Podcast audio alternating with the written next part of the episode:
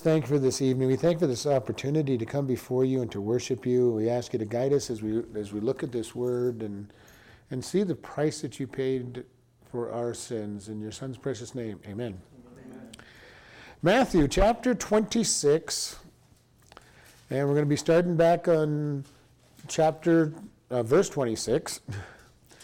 And uh, Jesus is pre- you know, told them that uh, he's going to be portrayed, and that it was one of them that were going to portray him, and he told them to go and do what he was going to do quickly. And then we get into the Lord's Supper. So verse twenty-six. And as they were eating, Jesus took bread and blessed it and broke it and gave it to his disciples and said, "Take, eat, this is my body."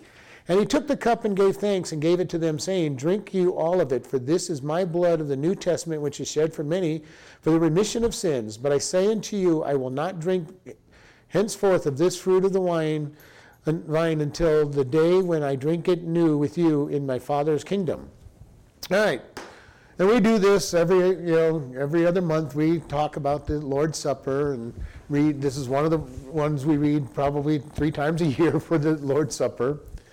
And the Lord's Supper, they remember they were up in the upper room eating the Passover. And the Passover was the celebration of the death angel passing over the firstborn in Egypt. And the death angel swept all through Egypt, killing the firstborn of people and animals, except for those that were in a house protected by the blood of the Passover lamb, put on the the door, the top of the door, the bottom of the door, the side and both sides of the door, which formed a cross, which was what Jesus was going to die, and he dies as our Passover lamb to give us life. And this is what they're celebrating, and he's, and he's taking it to the next level before the people and saying, you know, when you do this, I want you to remember that I'm bringing it to a new reality for you. And we've talked about this. He's the Passover lamb. He's going to die on Pass, you know, right, uh, as the Passover lamb. So they're actually eating the Passover dinner the day before they're supposed to normally eat it.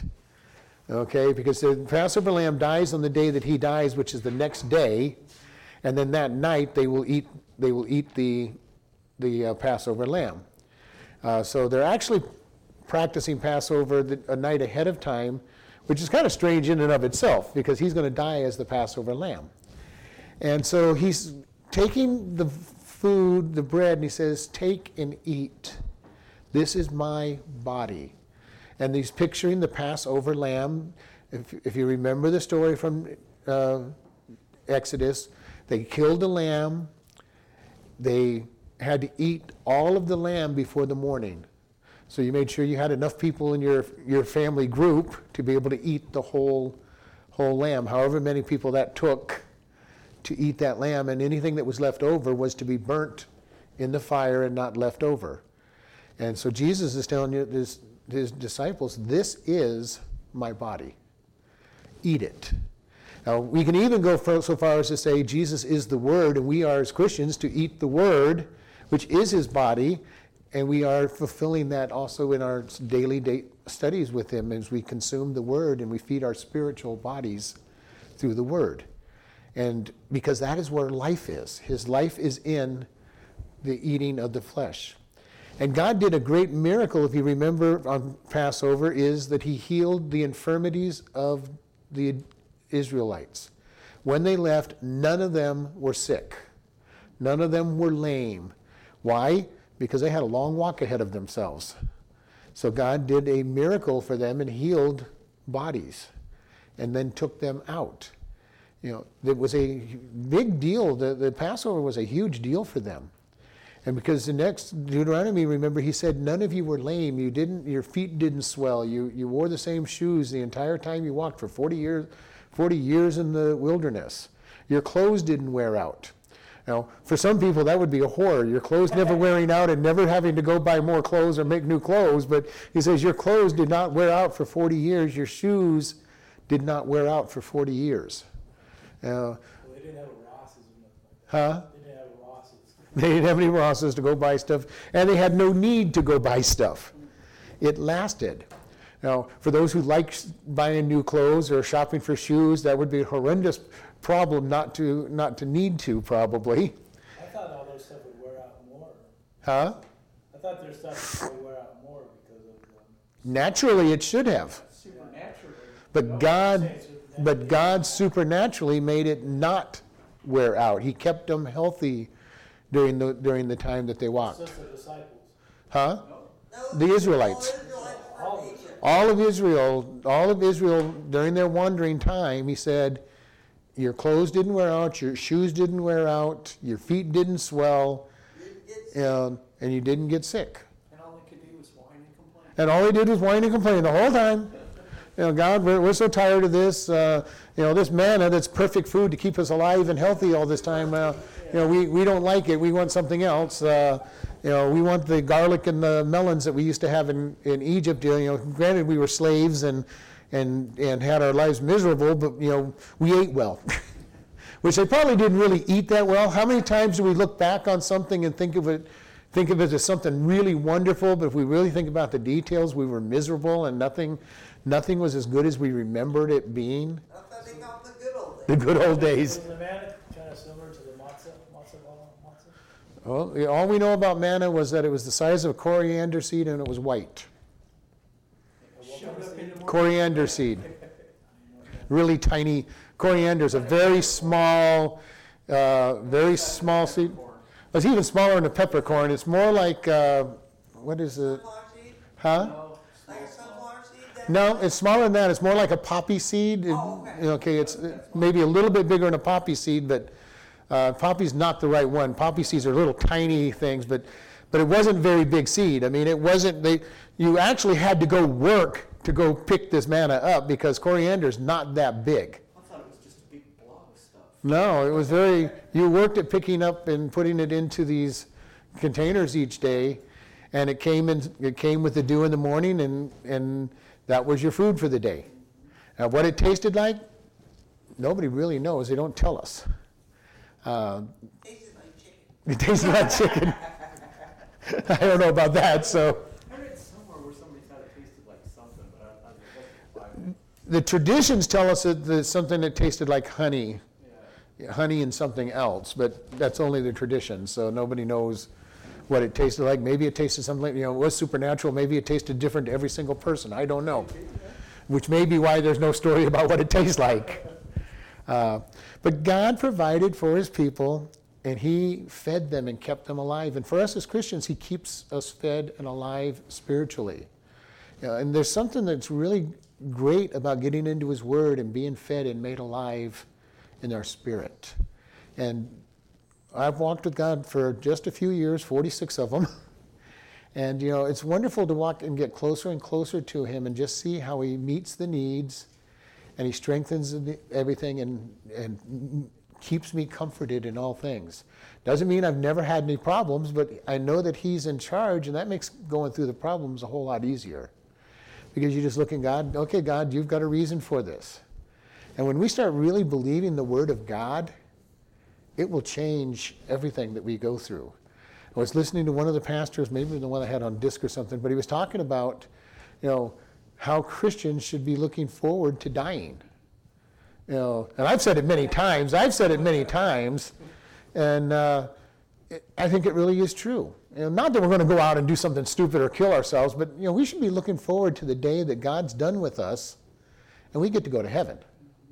You know, Paul said, I'm longing to go to heaven, but it's better for you, church that he was talking to, that I remain. Why? Because Paul was their teacher and their pastor, and it was good for him to teach them. And as long as he had somebody to teach and was going to grow, he was willing to say, God, I'm, I'll stay and do this for you as long as I need to. I'll suffer in this world. But he was looking forward to the day when he'd get to go to heaven. And we all should be that way. You know, because heaven is so much better than anything we face on this world.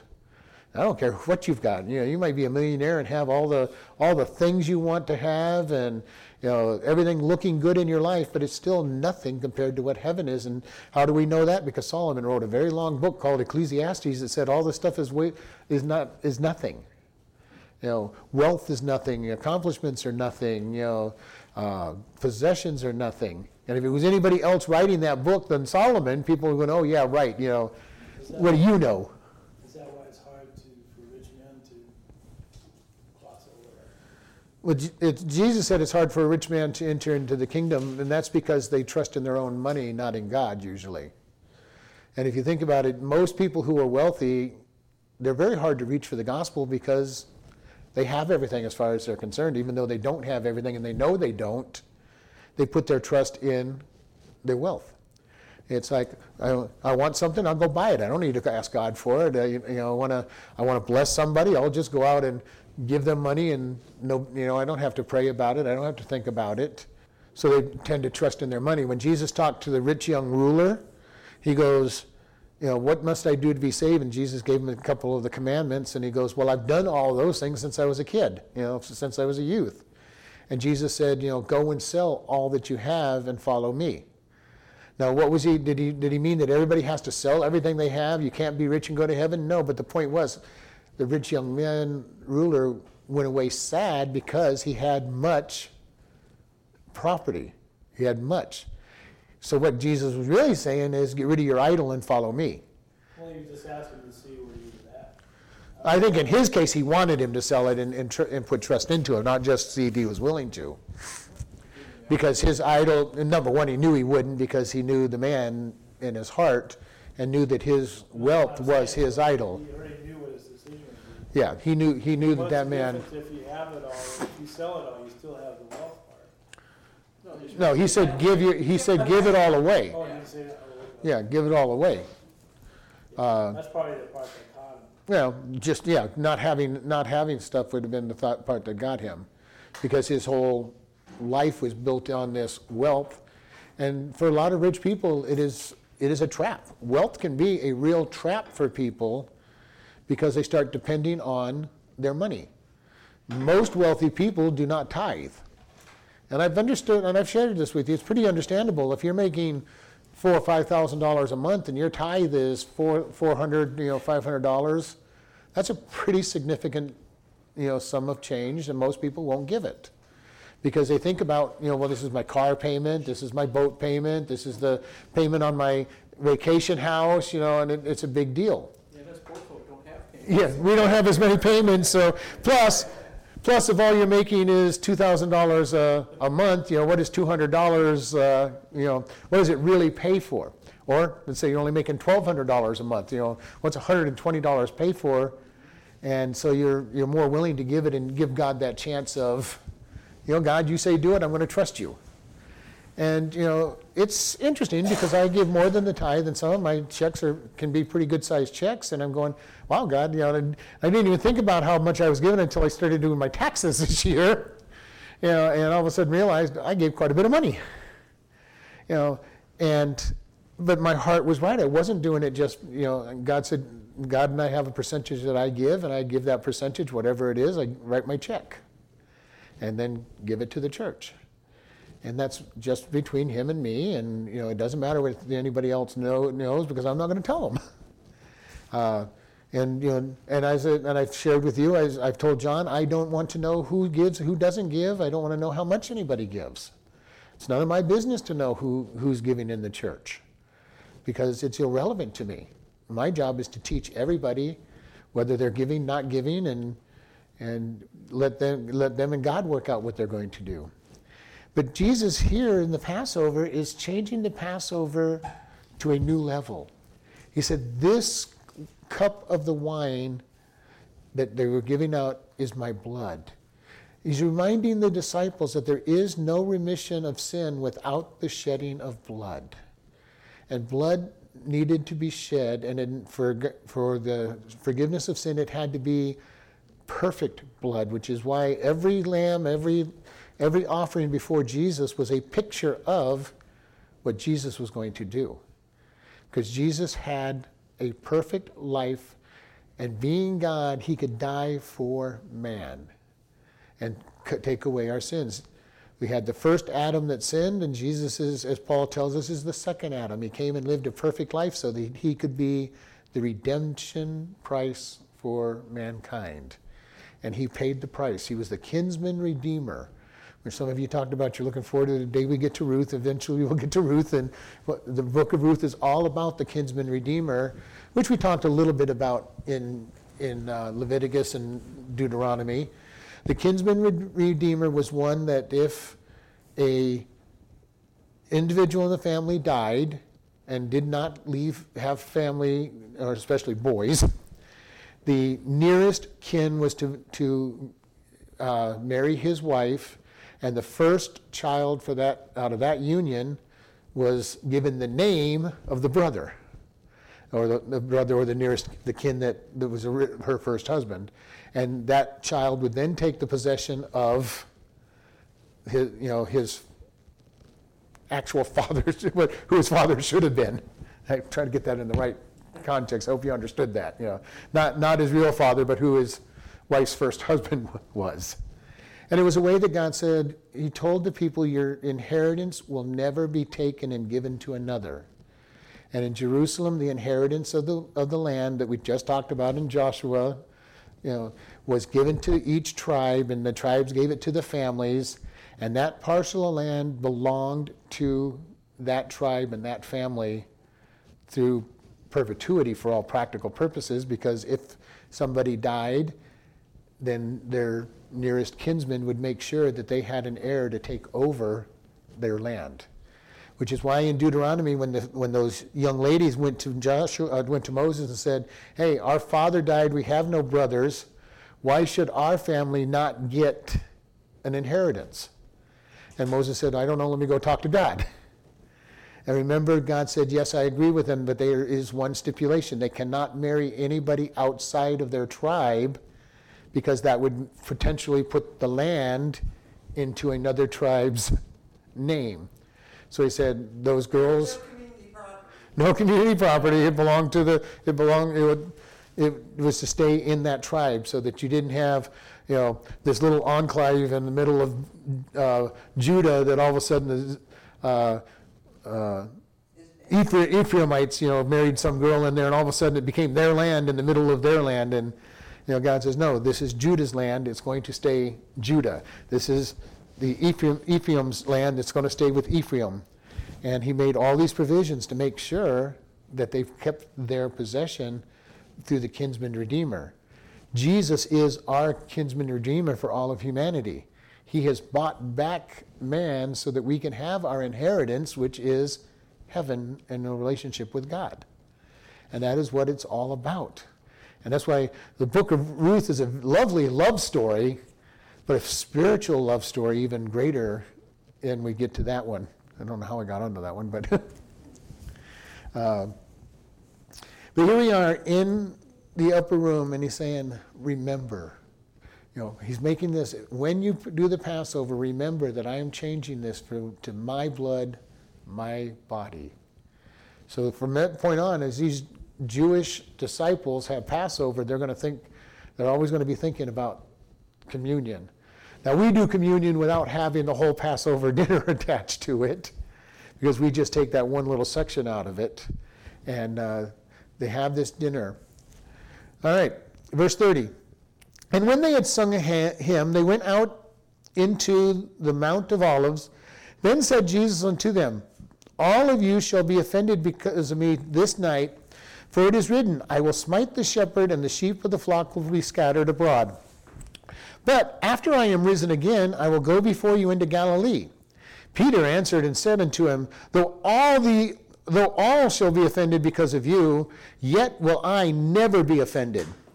Jesus said unto him, Verily I say unto you, that this night before the cock crow, you shall deny me three times. Though I sh- though I should die with you, yet will I not deny you. Likewise said all the uh, disciples. All right, so they, they're on their walk from Jerusalem in the upper room to Mount Olives, which is about an hour's walk from what I'm told. And as they're going, he's going, oh, by the way, you know, uh, tonight all of you are going to be offended and, and run away. You know, how would you how would you like that? You, you've been following him all this time, and all of a sudden he tells you, uh, by the way, you're all going to run away. Uh, this is something that would be unbelievable to them. They've been following Jesus for four years. They've been they've been walking with him wherever they're going. They've they've watched the scribes and Pharisees attacking him. They've they've uh, st- stood by Jesus' aside during all of this, and then all of a sudden he says, uh, "You guys are going to leave me tonight." And he says, Why does he tell him this? And he quotes Zechariah thirteen seven, and he says, I will smite the shepherd, and the sheep of the flock will be scattered. All right? So he's telling them, he's been telling them all along, I'm going to die, I'm going to die, I'm going to die. They haven't believed him. They haven't even really heard him in, in real essence. They just, they it, it is so far from anything that they can fathom that they will not believe that he's going to die. And we kind of look at this and we read through this and go, how could they not believe that he was going to die? Has he ever lied to them before? He's never lied to you. Everything he said has been true. But in their mindset, he's the Messiah. The Messiah was coming to start a kingdom that was going to make Israel the center of the world. It was going to make Israel the superpower of the world. Nobody was going to take, you know, take it. All commerce was going to go through them. And that's all they ever saw Jesus through before he, before he died and before the Holy Spirit came. Okay? Their, their mindset was, we're following the Messiah. He's going to set up a kingdom. It's going to be forever. And we're going to be helping him rule, start this kingdom. And every time he started speaking about dying, they're going, does not compute, ignore. And, you know, we need to be careful because sometimes we'll do that in our own life. You know, we get so focused in on God doing something in a certain way, and we start reading the scriptures and we go, okay, God, these scriptures don't compute, uh, you know, ignore. And we have to be careful of that. It's easy to do. Especially as we're learning to grow in him, it's easy to look at something and say, nope, don't, uh, God, you say there's going to be pain in our life? Nope, doesn't compute. We're supposed to, everything's supposed to be good when we're walking with you. And he goes, well, no, I'm, I promised you a hard time. And, you know, I promised that I'll be with you during the hard time, but I promised that the world's going to hate you. I promised that all these things are going to happen. And yet, when you're, especially as a new Christian, we go, doesn't compute, ignore. And as we grow, we hopefully get to a place where we go, okay, God, I don't understand it, but you said that this is what you're going to do, and I'm going to trust that you're speaking the truth. And we want to be very careful. Job was a prosperity gospel person. You know, he figured that if you did right with God, you're going to be blessed. Now, the crazy thing about it is the Bible teaches that if you do right, you generally get blessed. But it's not a promise that you're going to do that. And this is why we've got to be careful. God says that he's going to reward his children. Now, what is that reward? Not always physical. Sometimes it's spiritual and emotional rewards. It's maybe future heavenly rewards. And sometimes it can be physical rewards. There's times in our life where everything seems to be going right and we seem to be being blessed with things as well as spiritual and, and relationships. And then there's times he says, are you going to trust in me or are you going to trust in your stuff? And he gives us a chance to find out that stuff's not that important. And that's why Paul said, I've learned to be content with much, and I've learned to be content with little. And he had those times when everything seemed to be going good for him, is physically blessed, and then there were times when, God, all I have is you. And we need to be able to understand there are those times when we need to be saying, God, all I have is you.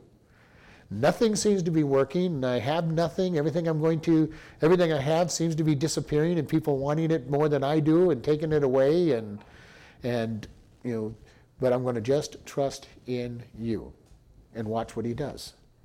You know, God is a big God and wants to meet our needs. And so they're on their way out, and he says, uh, you guys are all going to leave me, all of you. But then again, in verse thirty-two, he goes, but after I am risen, I will go before you into Galilee. Okay, he says, I'm going, I'm going to die, I'm going to die, and by the way, I'm coming back to life. And they never they never seemed to connect those two. They never seemed to connect, number one, that he was going to die.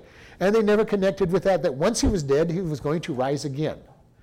And they're only hours before he's going to die, be arrested and die, that he's telling them one more time, you're all going to leave me, but you know, once you leave, go to Galilee.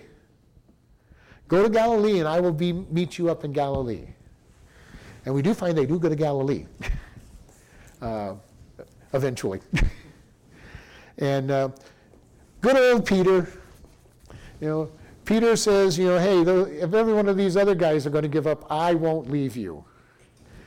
And, you know, we look at this and we say, number one, we know Peter didn't understand what he was saying because we, we, we see him falling away anyway. But when he made this boast, he fully meant, in my strength, I plan to follow after you. We need to be very careful when we start try to make boasts in our own strength, because God will say, your own strength is not what I want. You think you can do it on your own? You know, and he'll let us fall flat on our face if we try to do it on our own, and you know, then make us wallow around in the mud until we're ready to say, I'm tired of doing it on my own. You know, he'll let us fall flat on our face in the mud hole, and then he'll let us just sink around in the mud hole until we're ready to say, all right, God, I'm done. And we see this later with Peter, how he falls away, and his response is, you know, well, my, my, just, I was following him, he's dead, I, re- I rejected him, so even if he does come back to life, you know, he's not going to accept me. And what does he say? I'm going back to fishing. This is what I know how to do. I, I, was, I used to be a fisherman, and I fell flat on my face. I cannot go back to God, so I'm going to go back to fishing.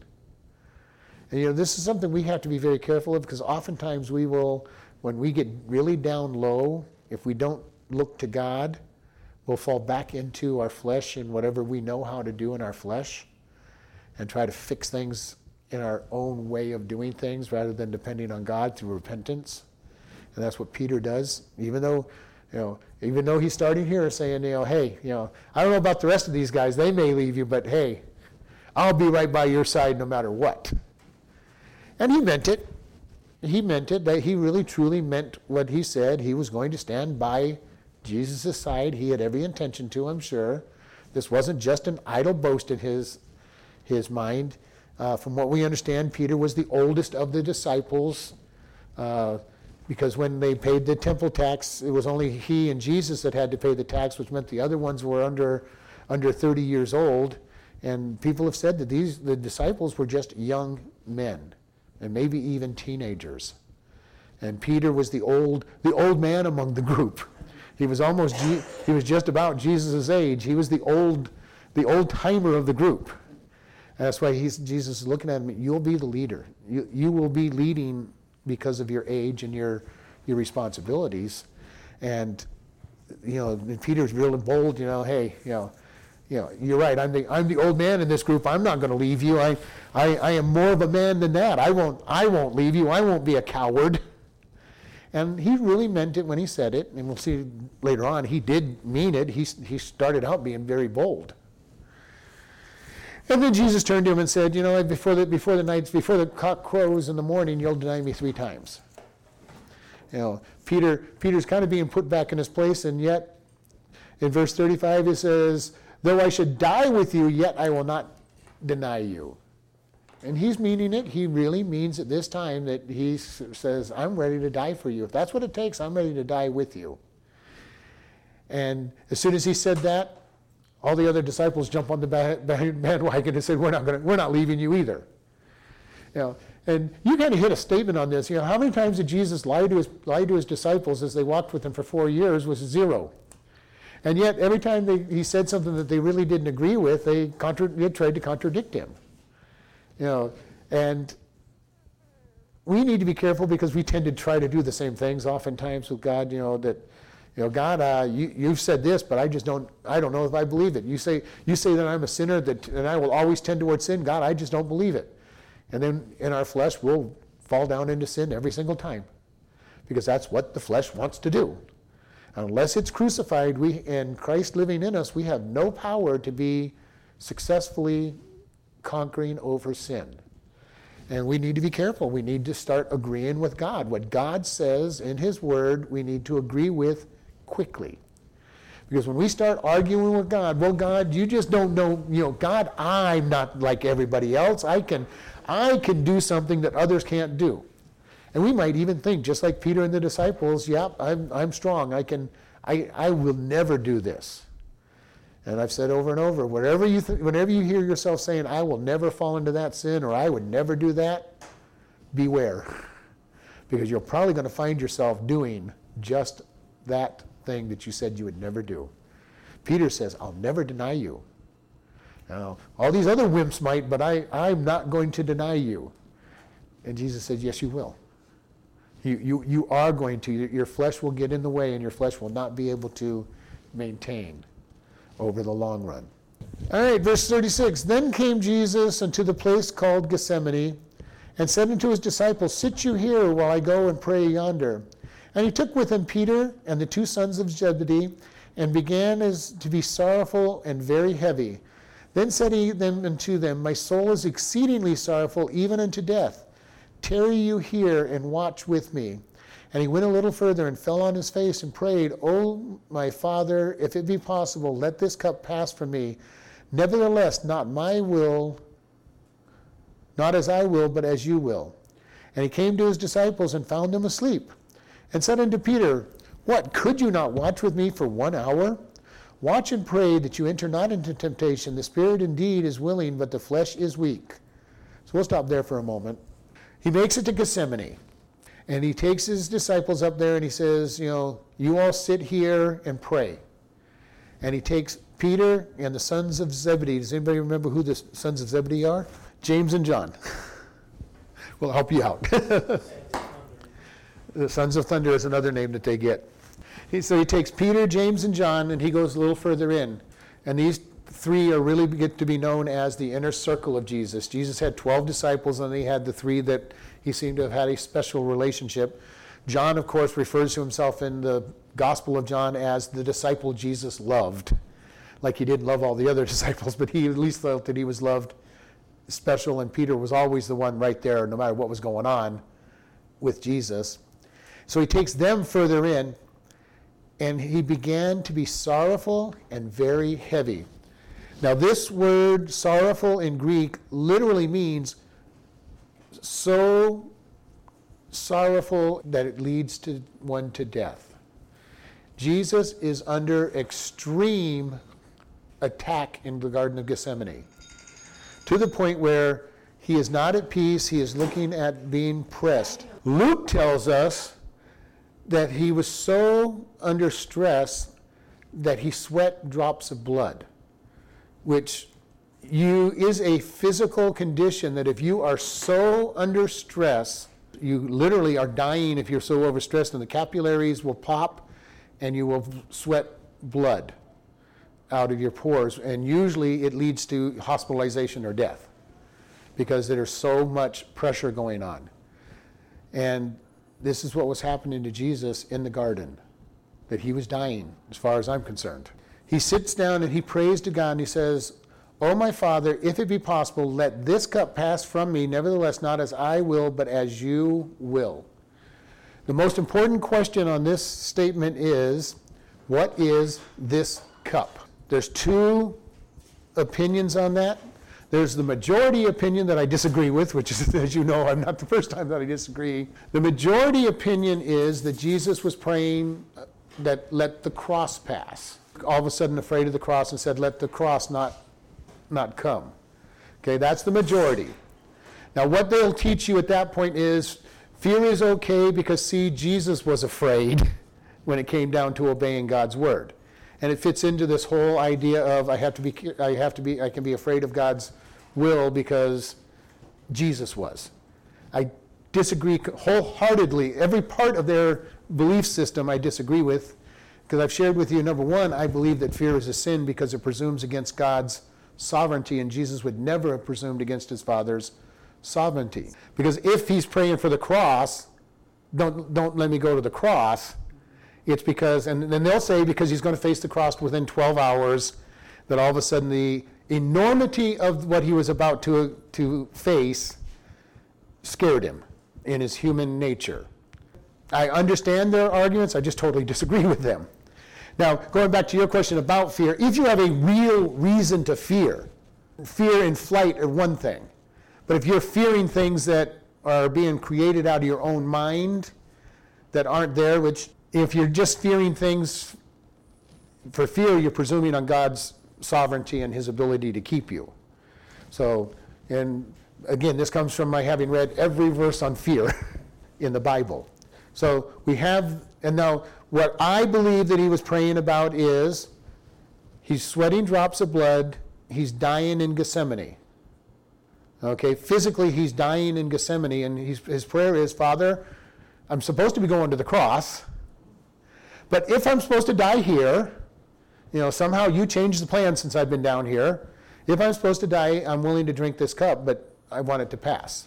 I am in the minority. There are others that believe what I what I believe. I'm not going to criticize anybody. I'm telling you what I believe. I tell you why I believe it. Uh, it makes more sense to me than all of a sudden he says, all through this book, and even up to this hour, he's been saying, I'm going to the cross, I'm going to the cross, I'm going to the cross, I'm going to the cross, and I'm going to die, and I'm going to resurrect.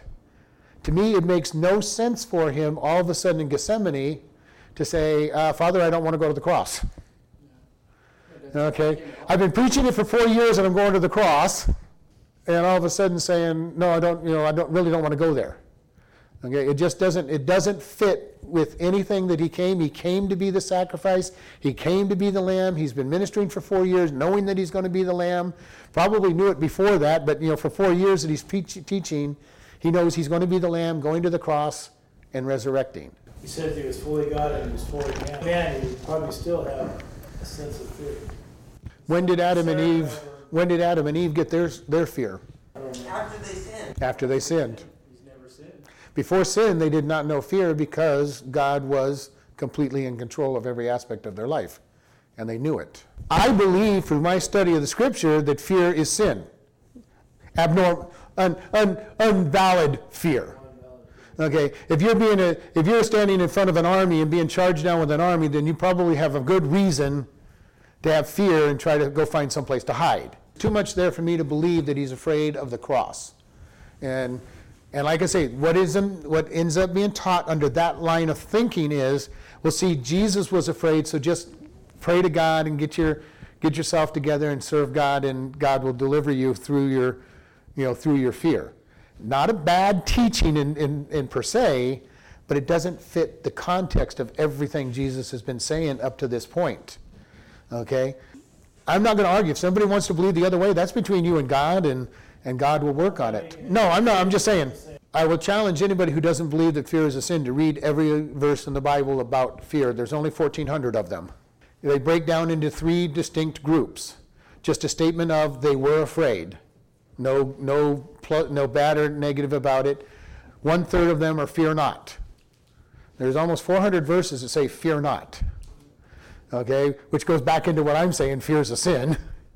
And the other things, the only thing we're told to fear is to fear God. And that's the other third of the verses. And if our fear is in God, and we are told not to fear in anything else, why? Because God is in control. If God is in control, I have nothing to fear from the, from the future. Nothing. No matter what comes my way, God's in control of it. He has a plan for it. And he has a reason for what comes my way.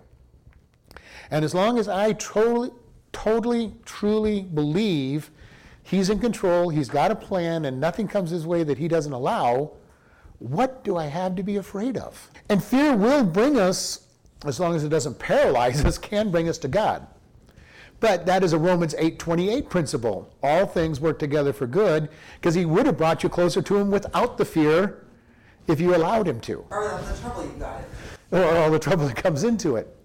So we we see here what is this cup, and we're not going to hammer it too deeply because you know I've told you what I believe. I told you what the other side is, because I believe I personally believe that he was dying because he was sweating drops of blood. He was being crushed. Satan was trying to keep him from the cross.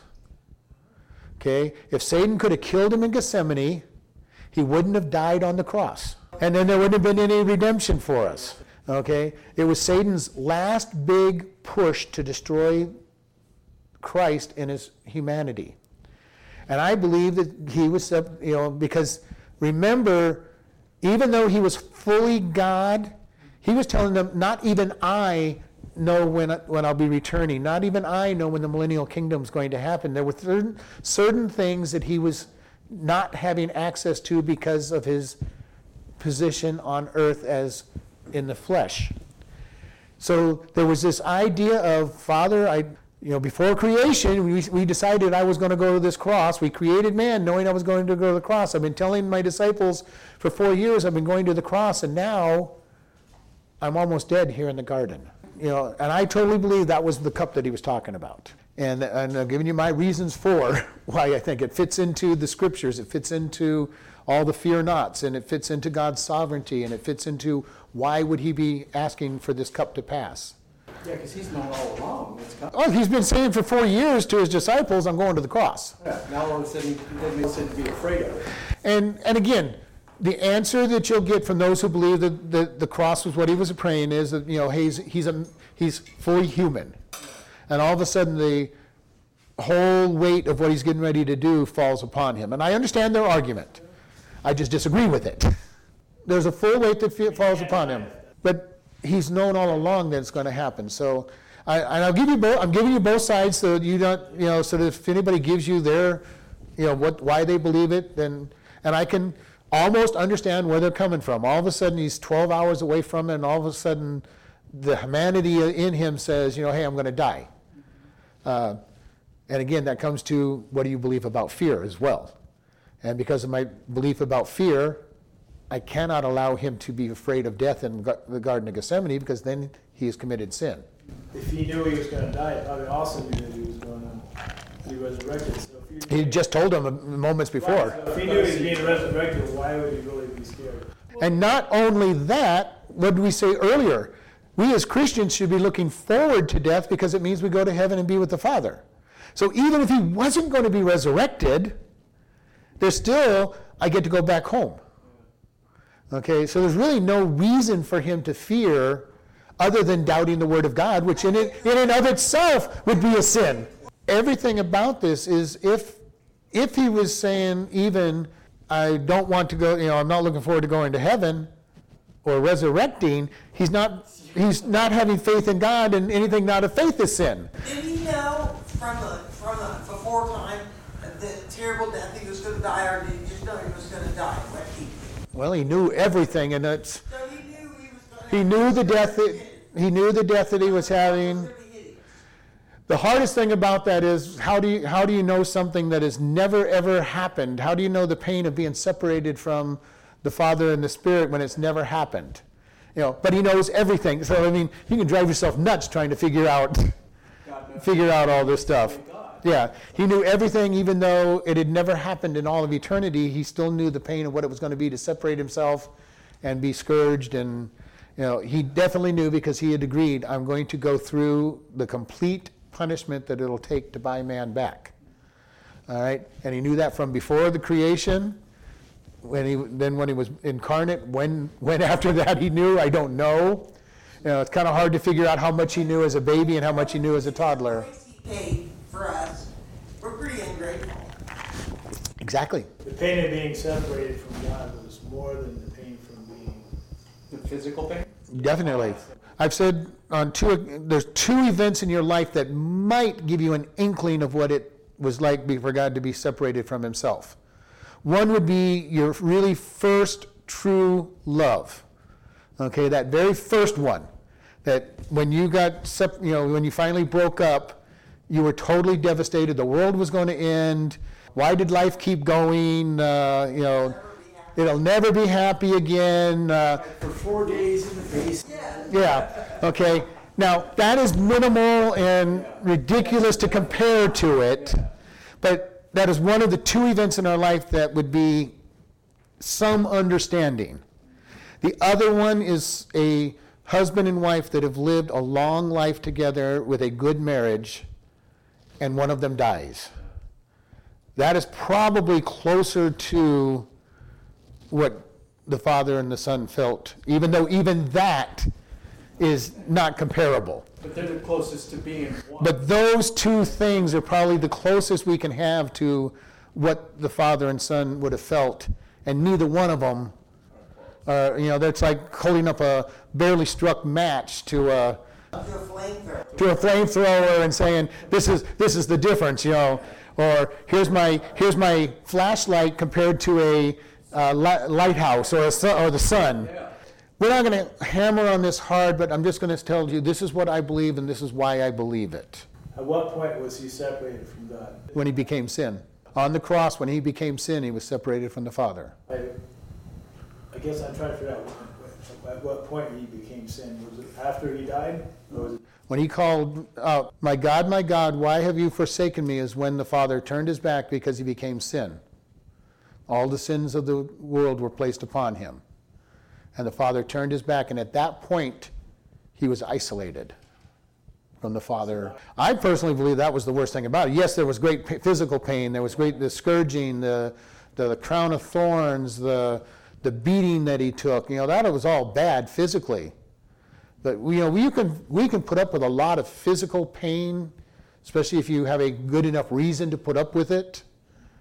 But when you get despair because you're left alone, that is when you will really normally fall apart. So I wonder, as Christians, did we really even think about that? We just think. I think we just think about the physical. I have no. I don't think I've heard any pastor ever talk about. Take that back. Yes, I did recently. Talk about the emotional pain that was the cross when he when he was separated from the Father. Like but it's very rare. Most pastors never teach about that portion of what was on. But he's saying this cup, and he's. and he's under pressure. And whichever way you believe, want to believe, it's not that really big a difference. In, in other words, I think it has so, so that the other the, ma- the majority view has some real serious doctrinal issues that have to be dealt with. But if that's what people want to believe, it's not ruining most of their lives. Well, that, I think that they were understood either. Why all of a sudden at, at the Garden of Gethsemane is he having all these problems? Well, that's why I never believed it when I was a teenager. Yeah. Every time I heard them talk about it, I didn't believe it as a teenager because in my mind, okay, he just told him he was going to die. A couple chapters before that, he told him he was going to die. And a chapter before that, he was going to tell him. In this chapter, he told him several times he's going to die.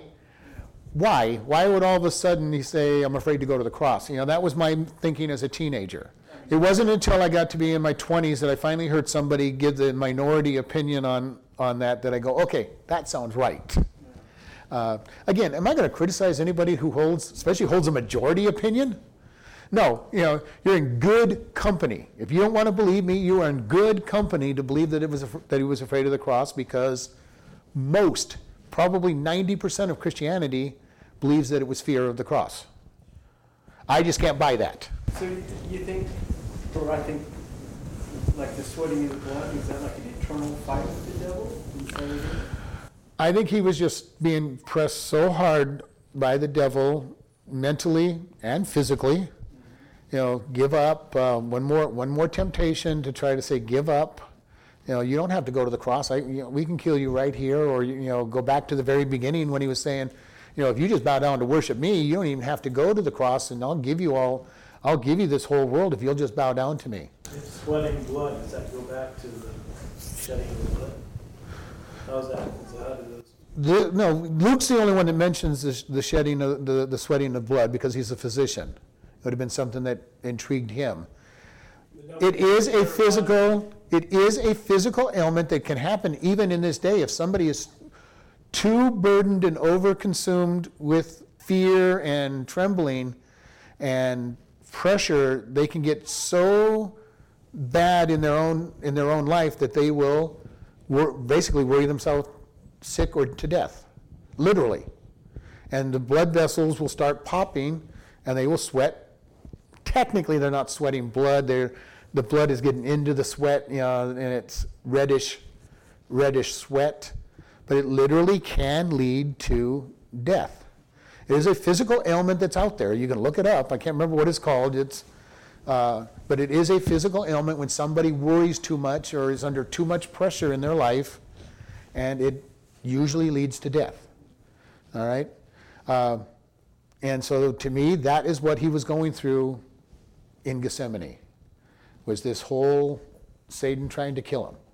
Now, again, it doesn't matter to me whether people agree with me or not. You know, you, if you want to agree with the majority, I'm not going to argue with it. I mean, it's, I won't, I won't argue with you on it. You know, you, you, you stand or fall before God. I just, I have never been able to believe it, even as a teenager. I didn't buy the I didn't buy the majority view, and still don't to this day. Now that I've done my research and come up with alternative reason for it, on we go. And he came to his disciples, and he found them asleep, and said, "What, could you not watch with me one hour?" You know, Jesus was praying for one hour. That's my question. What, was it, what were they supposed to watch? Watch and pray. You know, be alert and pray with me. Go to the Father. Be alert. You know, be a watchman. You know, watch for danger, watch for watch for God. Just be alert. But be alert and be praying. There's something going on here, and you should they should have understood that. I mean, it's he says, "I'm sorrowful unto death." Has he ever used that language to to them anywhere? You know, he's always he's always seeming to be upbeat with them, and all of a sudden he says, you know, "Hey, I'm sorry, I'm sorrowful unto death. I'm you know, I'm going to go pray. You know, I need you all to pray with me." And unfortunately, the church doesn't pray often enough or hard enough, and we fall into the same category as the disciples. We we sing a sing a hymn, "Sweet Hour of Prayer." For most of it is sweet minute of prayer. You know, uh, if it's that long for a lot of people. The, even even in the seventeen hundreds, the, there was a pastor who said that there's going to come a time when people will not endure two hours of church. What do we find in today? Go an hour, and you know, you go past an hour, and a lot of in a lot of churches they're ready to hang you, the pastor, if he goes past an hour. And even in the sixteen, seventeen, eighteen hundreds, you went to church at nine, uh, ten o'clock in the morning, and you were probably there until four or five o'clock in the in the early uh, late afternoon, because it was just that important. Now you had a break where everybody went and had their, you know, lunch on the on the on the grounds, and then you'd gather back up and sing some more songs and have more teaching, but you would end up going from ten to about one, just serving the service. Then you'd have a short, you know, short hour, hour and a half of break, and then you go back in for more singing and, and, and teaching. And that wasn't long ago. And yet, in our day and age, you know, try to try to teach for an hour, try to teach for two hours. You know, be Paul, preaching so long that the guy falls asleep at midnight and falls out the window. Going till midnight, started at seven, seven, uh, five or six o'clock. You know, Paul's teaching for six hours. It's really funny because of all the people you think about in the Bible, yeah, I'm more like David. most, well, of most of us are more like that, that man that falls out the window. Yeah, that's what I'm saying. We looked at ourselves. And not the person that we would say we're like, no. But most of us probably are more like him. Watch and pray that you enter not into temptation. The spirit indeed is willing, but the flesh is weak. Jesus recognized that, you know, in their spirit they wanted to do what was right, but they just couldn't get it. And to be honest, as they were in their prayer, they probably were trying to pray, and Satan was probably making it very difficult for them to even pray during that period of time, because he did not want, where two or three are gathered in my name, there am I in the midst of them. So he was probably keeping them distracted. How many of us, when we get down to pray, end up thinking about everything but the prayer? Okay, God, I want to pray. Uh, gee, is uh, is Aunt Sally come, supposed to come here this afternoon, or is it tomorrow? Oh no, go back to prayer. Uh, you know, get down to prayer. Uh, you know, you, uh, did I have to? Did I did I go to did, did I go to work? You know, uh, uh, and you start praying, and it's like, you know, did this? You know, it happens to us all the time, and this is an event that he is very strongly going to try to keep them from praying, which comes down to the watch and pray. Put your guard up. Quit being taken over without thinking about focusing. And you know, we we need to do that as Christians all the time, is be focused on God and really focused on him. Be an alert. And if you don't focus on it, the next thing you know, you've gone to sleep. You know, he's telling, watch, pray, keep keep focused. And he went away again a second time and he prayed, "O Father, if this cup may not pass away from me, except I drink it, your will be done." Again, it fits into what I'm what I'm thinking. Either way, you you can see the their idea being true. If I have to drink the, your cross, I'll take it. If or, you know, God, if I have to die here, then and you've changed the plan, I'll I'll take it, which seems to me to fit better into this than than than the cross. He willingly drank it. It was up to him whether he he had the choice, right? He could willingly. He could have easily said, "I just want to die here and not fight anymore." I mean, how many people have you ever known that they just get so tired of living that they give up and almost instantly they die? Actually, he could have probably just garden out into the desert and never even had to die. Well, he, he could have done anything. He was God. I mean, uh, we sing a song here. He could have called ten thousand angels. At any point, he could have told the Father, "Father, these people are not worth it. I'm coming back home." Uh, but his love for us kept him on the path to the cross. There would have been nothing wrong for him as God to say, "These people are not worth what I'm getting ready to face. and he could have just abandoned us. It would have been outside of his character, which would not have fit, but technically he could have said, they're not worth it. You can picture, and I've mentioned this, the angels in heaven are supposed to keep him from being heard. This is God. They're looking at him saying, what's going on? And I and I really can picture them kind of all at the starting line. All right, Father, when are you going to tell us to go rescue him? This is, are you really going to let him be arrested? Are you really going to let him be beat? Are you really going to let him go to the cross? You know, Father, we're just waiting. You know, give us give us the go-ahead, and we will kill every man in the on the world that, that is causing this. You know, we'll we'll take care of this. You know, just just let us at it. And he's being, and they're being held back. No, this is what I, this is what we're supposed to do. He's going to be redeeming mankind. And remember, they don't even understand what redemption is, because when they sinned, they were cast out. A third of the angels were cast out for their sin from heaven with no chance of redemption. Man falls and has redemption offered to him. Something the angels don't understand. Great cost for the redemption. And as Amy said, we need to really start understanding the cost of our redemption, because if we truly understood the cost of our redemption, it would change the way we think about God and the way we, we respond to him in this world. Everything about what we do would be changed because of the high cost. And then he came back and found them asleep again, and their eyes were heavy. And he left them and went away again and prayed a third time, saying the same thing. So he's going to pray three times, let this cup pass. And the second time, he didn't even go wake them up anymore. He says, okay, they're sleeping. God, it's just, Father, it's just you and me. How many times do, does Satan try to isolate us? That is one of his strongest th- uh, attacks on us. You're the only one that's ever had those thoughts. You're the only one that's ever committed that sin. If everybody else knew what you were thinking, they would reject you, because you're you are just so awful. Nobody else has ever been like you. And then you repent, you come back, you start telling your testimony, and you find out everybody has thinks the same way. Everybody's had the same thoughts, and they're they're happy that you're sharing your testimony, because they're going, oh, I thought I was the only one. Satan likes to tell us that there's something new under the sun. And that's why I keep going back up. Ecclesiastes says there is nothing new under the sun. Everything that is happening has happened before. Every sin in our life has happened to somebody else. Every attack on us has happened to somebody else, and probably is happening to other people in the present tense. Satan wants us to be isolated. He's trying to isolate Jesus in this attack. Okay, you're all alone, and you can hear the you can hear the you're all alone. Your disciples don't even care about you. The Father doesn't seem to be listening to you. You're you're dying here, and he's not even listening to you. You can picture this attack. This was a big attack from Satan on Jesus. He goes a third time, and then he comes to his disciples, and he says to his disciples, sleep on now and take your rest. Behold, the hour is at hand. The Son of Man is betrayed into the hands of sinners. Rise, let us go. Behold, he is at hand that is to betray me. Jesus knew what was coming. He knew what was happening. He knew that he was betrayed. He knew that he was going to the cross. He knew he was going to be resurrected. And he says, okay, guys, get ready.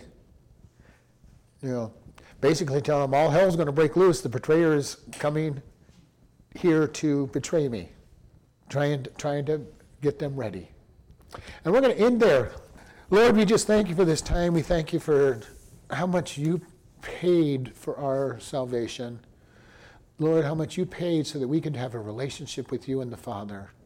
Help us to always be totally aware of that great privilege of being in a relationship for you, and also for the great cost of it. And we just thank you in your Son's precious name. Amen. Amen.